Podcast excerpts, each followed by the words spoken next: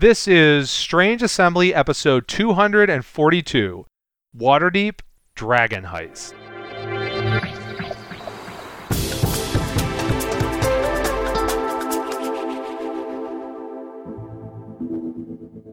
I'm Chris Stevenson, and here with me today is Jay Earl. Hello. And this is Strange Assembly, your tabletop gaming podcast. You can find us on the web at www.strangeassembly.com. You can subscribe to the podcast there on iTunes and the Apple Podcasts app, the Google Play Music Store. You can also find us on social media. We're facebook.com slash strangeassembly and at strangeassembly on Twitter. And we have even moved in further into the modern age, and we're also Strange Assembly on Instagram now because Ooh. pictures are pretty. I know, I know. We're only like, you know, 10 years after everybody else. So, Jay and I today are going to be talking about just Waterdeep Dragon Heist, which is the new supplement for Dungeons and Dragons 5th edition. It is an adventure supplement for characters of levels 1 to 5 or maybe only 1 to 4. Uh, we'll talk about that. That is all we're going to talk about today. Very focused episode, but Jay, why don't you uh, go ahead and give the high level summary of what Dragon Heist is about? Uh, sure. So, as Chris mentioned, Dragon Heist is an adventure book.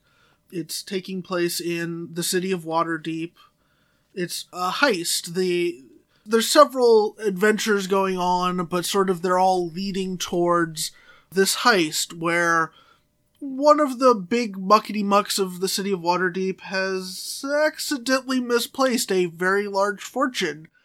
And, you know, of course the players want to get it, but at the bare minimums, they would like to keep, you know, bad people from getting their hands on this treasure and therefore doing mm, more bad things better.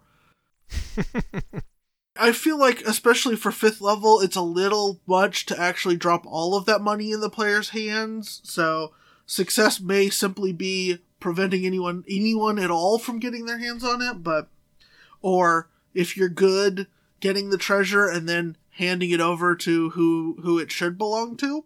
Yeah, I feel like the uh, correct as it were, quote unquote, correct outcome of the adventure is the characters recover the hoard and get a finder's fee maybe, but yeah. the bulk of it goes back to the people it was stolen from. Yeah. As far as the layout of the book, it's got several I mean it's it's it's got lots of options that you can go through how you want to tell the story.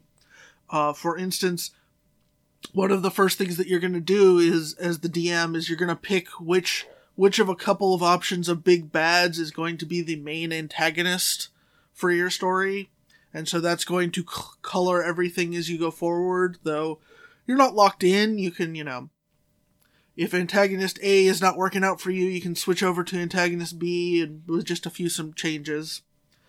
Uh, I also like how they structure it based on which antagonist you go with is going to be what time of year this is, and so the city is going to be different in the summer than it would be in the winter if you're trying to do a rooftop chase during a blizzard, that's a very different rooftop chase than the one you have in the fall where it's raining and everything's wet.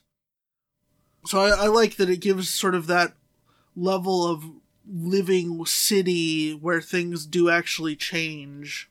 It also has a lot of background information on the city itself giving you a lot of details to really make the city feel real and let you not just play this one specific adventure in it, but put your own stories in there and interact with all of the the characters and stuff. For instance, one of the big th- things of of Waterdeep is the the Inn of the Yawning Portal, which is a famous tavern full of adventurers and one of the two-page spreads is a picture of oh, people you might see at this fancy tavern and letting you know who all of them are and names you may or may not recognize and also speaking of names you may or may not recognize i really appreciate that there's actually at the start of the book a pronunciation guide.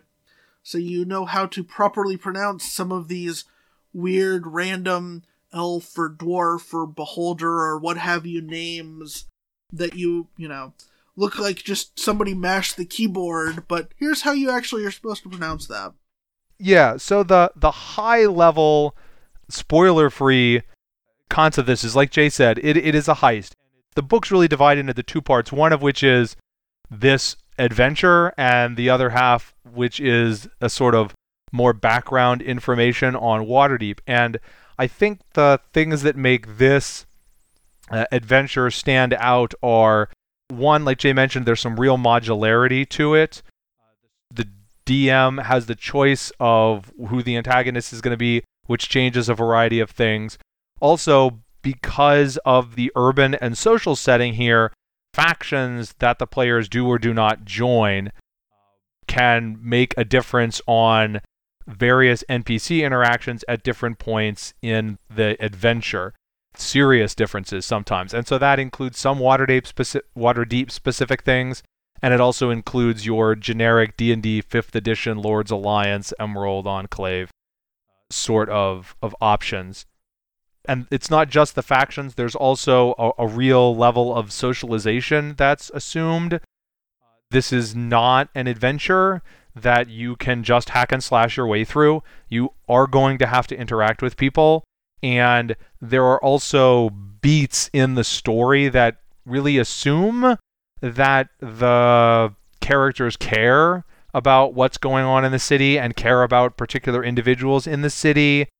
And so it, it it's incumbent on the DM to make sure that their players actually care about that and incumbent on the players to, I guess, put themselves in the mindset where that sort of thing could actually matter to them.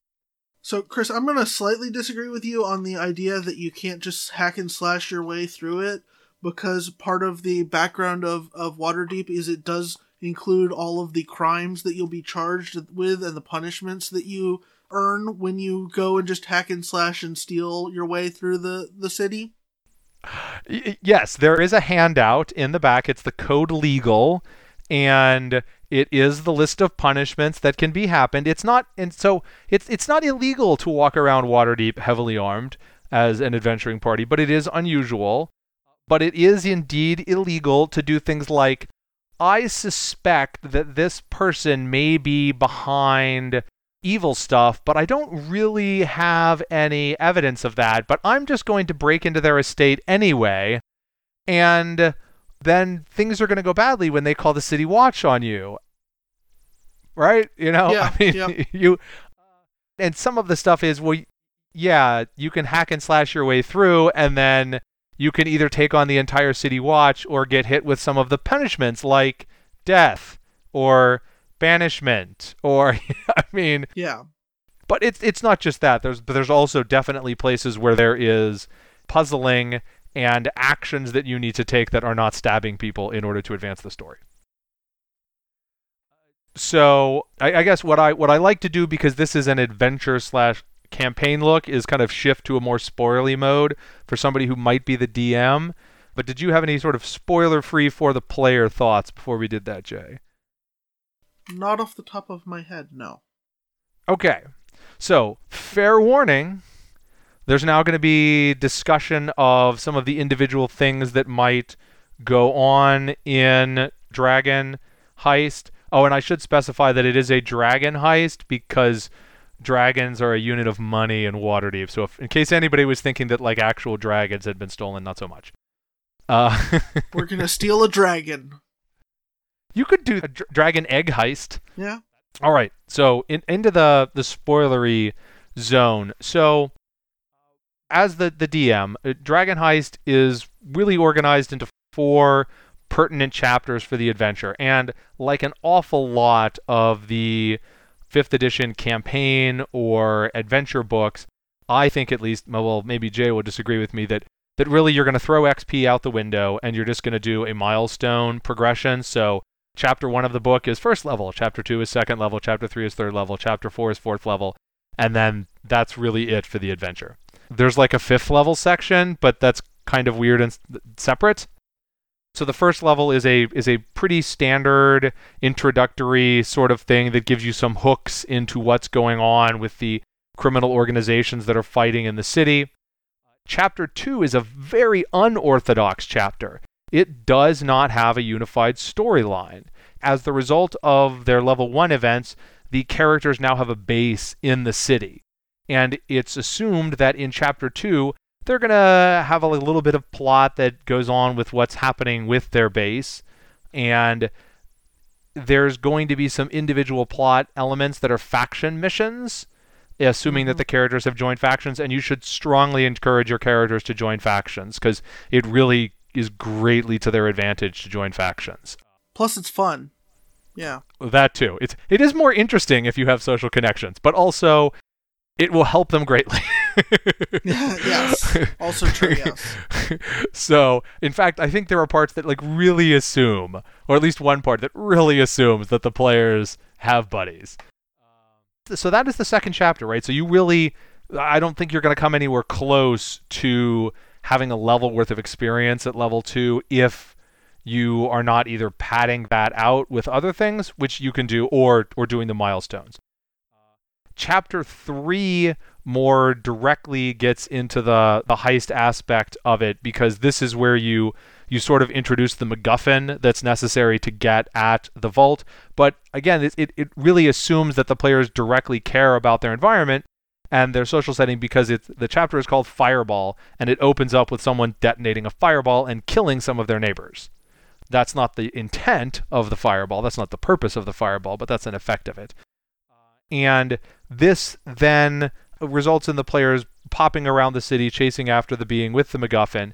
And then it really ends up the sort of highlight of this is where you start getting into this sticky social legal thing and definitely requires I think the GM to or the DM to to be careful how they do it because you have to if you don't want this to be a very truncated level, you really have to get the players to be willing to go into that noble's estate uninvited. But then the players also really have to make sure that they handle the situation carefully. I mean, it goes badly either way if they don't go in at all, or at least it goes boringly if they don't go in at all, and badly. Yeah. But it also will go badly if they go in and get it wrong, which can be a really interesting thing. But definitely, you as the DM are going to have to make sure to to finesse that. This is one of the places, and there are several in this book because there are social and puzzle things where I kind of live as a, a DM by by the notion that you have to assume that your players will not figure out the puzzles and that your players will not get the clues and you know you as the DM have to be there to to try to make sure that everything doesn't just fall apart Right. because of some misunderstanding or lack of comprehension. Well, I mean, my experience is if it's the puzzle off of the back of the kids menu at Denny's that you expect them to solve in two seconds, they will never figure it out. If it's the puzzle that has been the culmination of your campaign that you've worked months and months on, that you expect to take the whole session, and you've got plans to carefully dole out clues to get them towards the right tack track, one of them will be like, "Oh, this is Unix," and solve it in two seconds. So, you know, both both both options. there you go. Yes, yes. You'll you'll drop the puzzle of speak friend and enter, and you'll have the group Right. of players who have never read Tolkien. You Yeah. know, it's just how it works. Uh, or you'll think that you're so clever, and every single one of them will have read it and know exactly what you're. Yeah, good point, Jay. Yeah. So then, I, I think really the heart of Dragon Heist, as well as the climax, is is chapter four, and this is where you get into a really detailed aspect of the modular nature of this adventure because there are 10 different locations detailed in chapter 4. And in any given adventure, the players are going to go through 8 of them. But the order that they go through them and what is happening there is going to depend on who the antagonist is and what season it is because that's going to right depending on who the antagonist you've chosen is that's going to affect who it is who's got the MacGuffin and where they're trying to go with it. And of course what season is like Jay mentioned in the, the thing right the summertime chase across the rooftops is not the same thing as the heart of winter chase across the rooftops this is like a heist movie part of it you definitely are going to have to learn chase rules Yeah. because that is going to come up when you're telling chapter four. And I, I think really that's the climax of chapter four is actually probably that series of scenes that together make this chase across Waterdeep. There is then the final part of chapter four, which is where the characters hopefully figure out how to get into the vault that they need to get into and get all the cash that has been it's a pile of cash that was embezzled from the city of Waterdeep by the former Open Lord and they're going to get into there and you're going to have to make sure they get the puzzles and they have to social their way. You you cannot really fight your way into getting access to the gold. It's just not realistically feasible and you're really going to need allies for the final battle because some of the final battle things or options are essentially impossible. Super super OP, yeah. Yeah, a group of fourth level characters is not going to take on uh, a CR15 uh, guy who also has minions with them, right? It's not going to happen. So right again this is if you are looking for a straight up i want my players to just be able to mindlessly hack their way through it and i as the dm just want to be able to mindlessly set up pins for them to knock down waterdeep's not going to work very well for you. If you do want to have that more sort of especially the social interaction with some puzzling in there too then dragon heist is going to be more up your alley. I think it also has some really great art in here.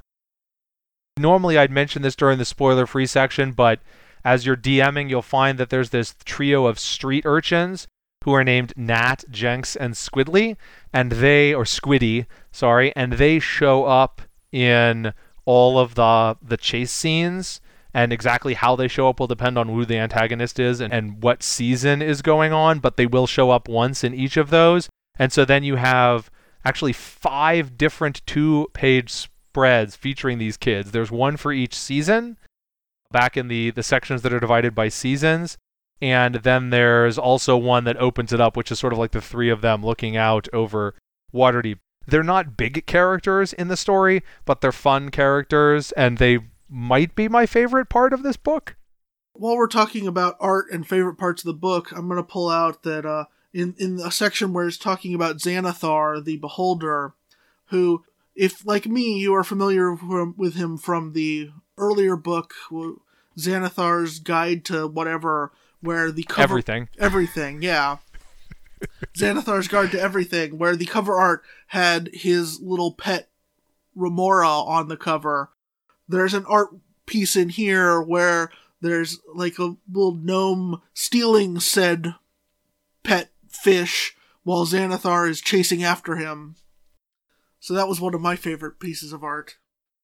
Yeah, and they do, and I think that art shows up because after the four levels of adventure, you've got this this stuff in there that I guess is theoretically supposed to be fifth level, and it's really detailing the organizations and sort of a lair for each of the four possible antagonists. So you have chapter five, six, seven, eight. That's what those are in the middle of the book. But I don't really consider them part of the adventure proper in the same way because you theoretically your characters could try to mess around with that sort of stuff before they're done with the adventure, but it will probably go really badly for them. And even after your characters are fifth level, they you one of the possible antagonists is Xanathar. Your fifth level characters will get murdered if they try to fight Xanathar. But they do have some ideas to disrupt operations, and one of the things that you could theoretically do to disrupt Xanathar's operations is steal his fish, which sends him into a rage. But to me, I more think of that middle content as probably stuff that you would work in, maybe going forward uh, rather than just right at fifth level because this is part of a duology. So this is Waterdeep Dragon Heist, and then coming out in November is Waterdeep Dungeon of the Mad Mage, which I believe is going to be diving into Undermountain, or it's pretty much flat out said it's going to be diving into Undermountain.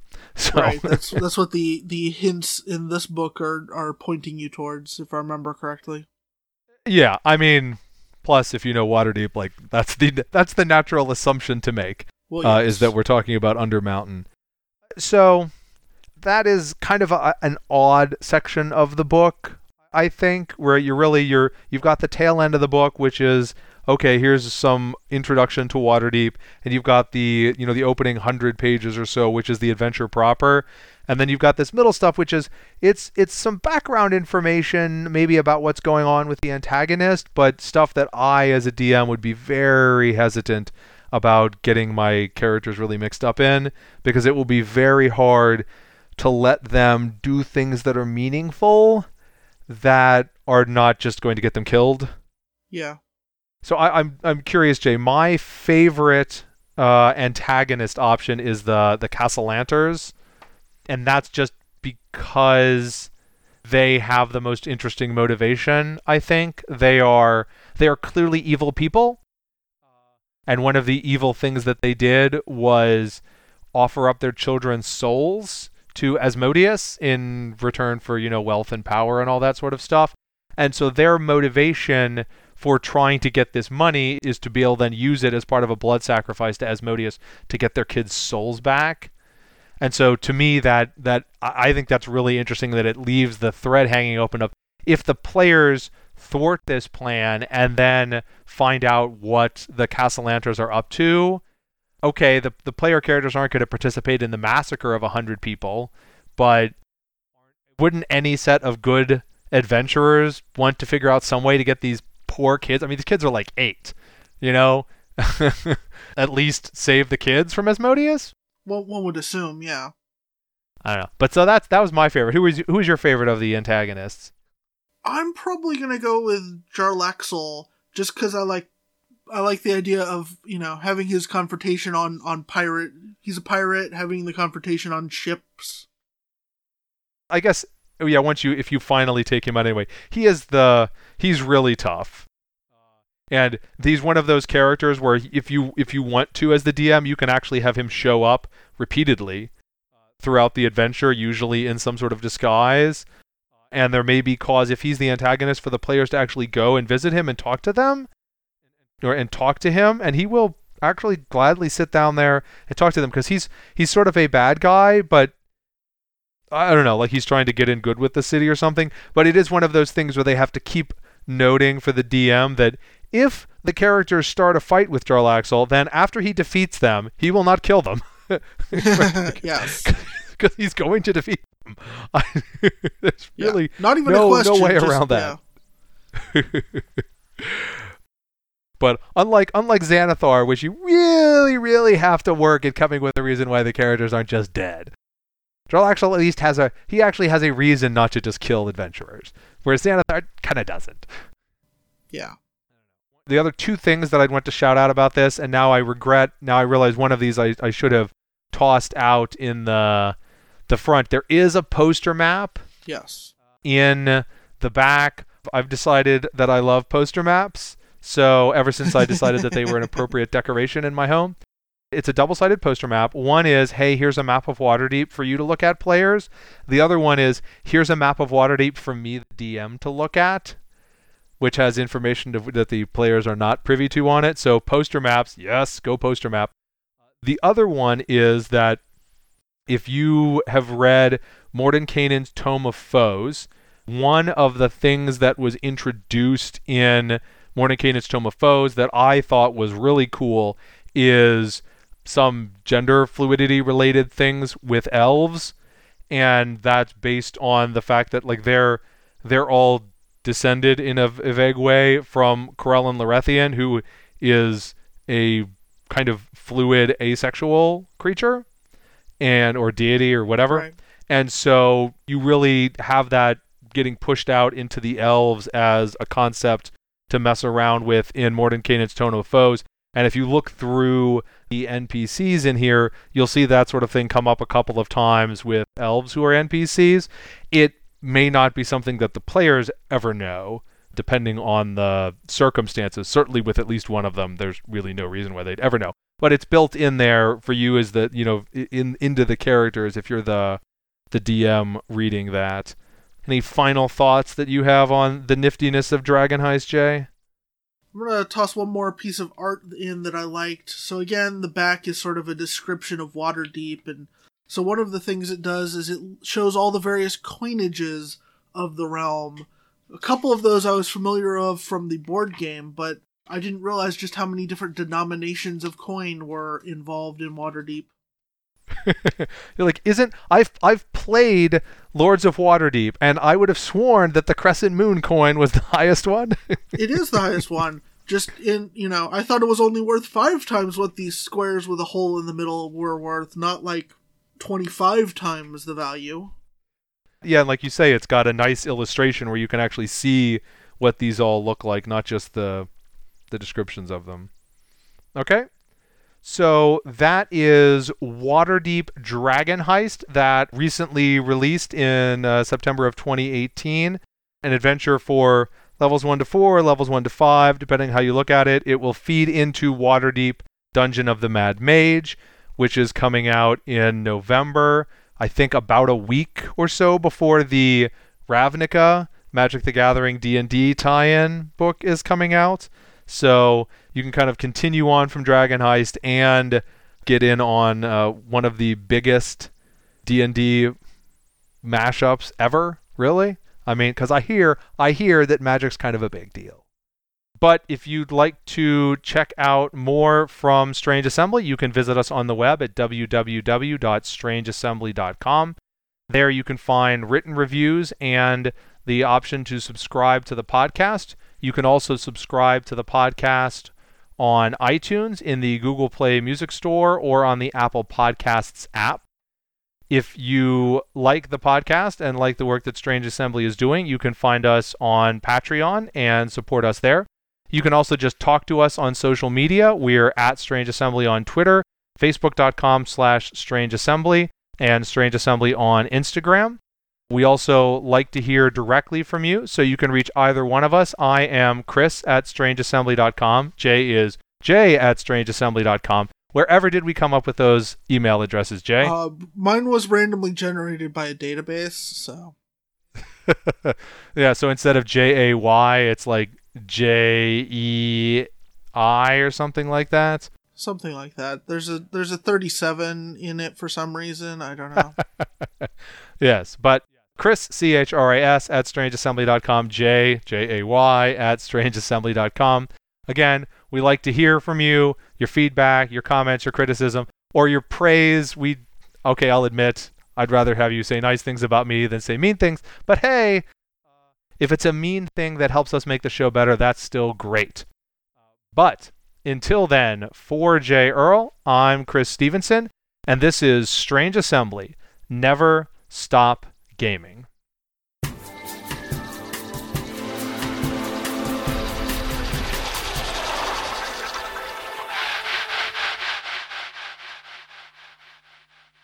Let's go steal a dragon.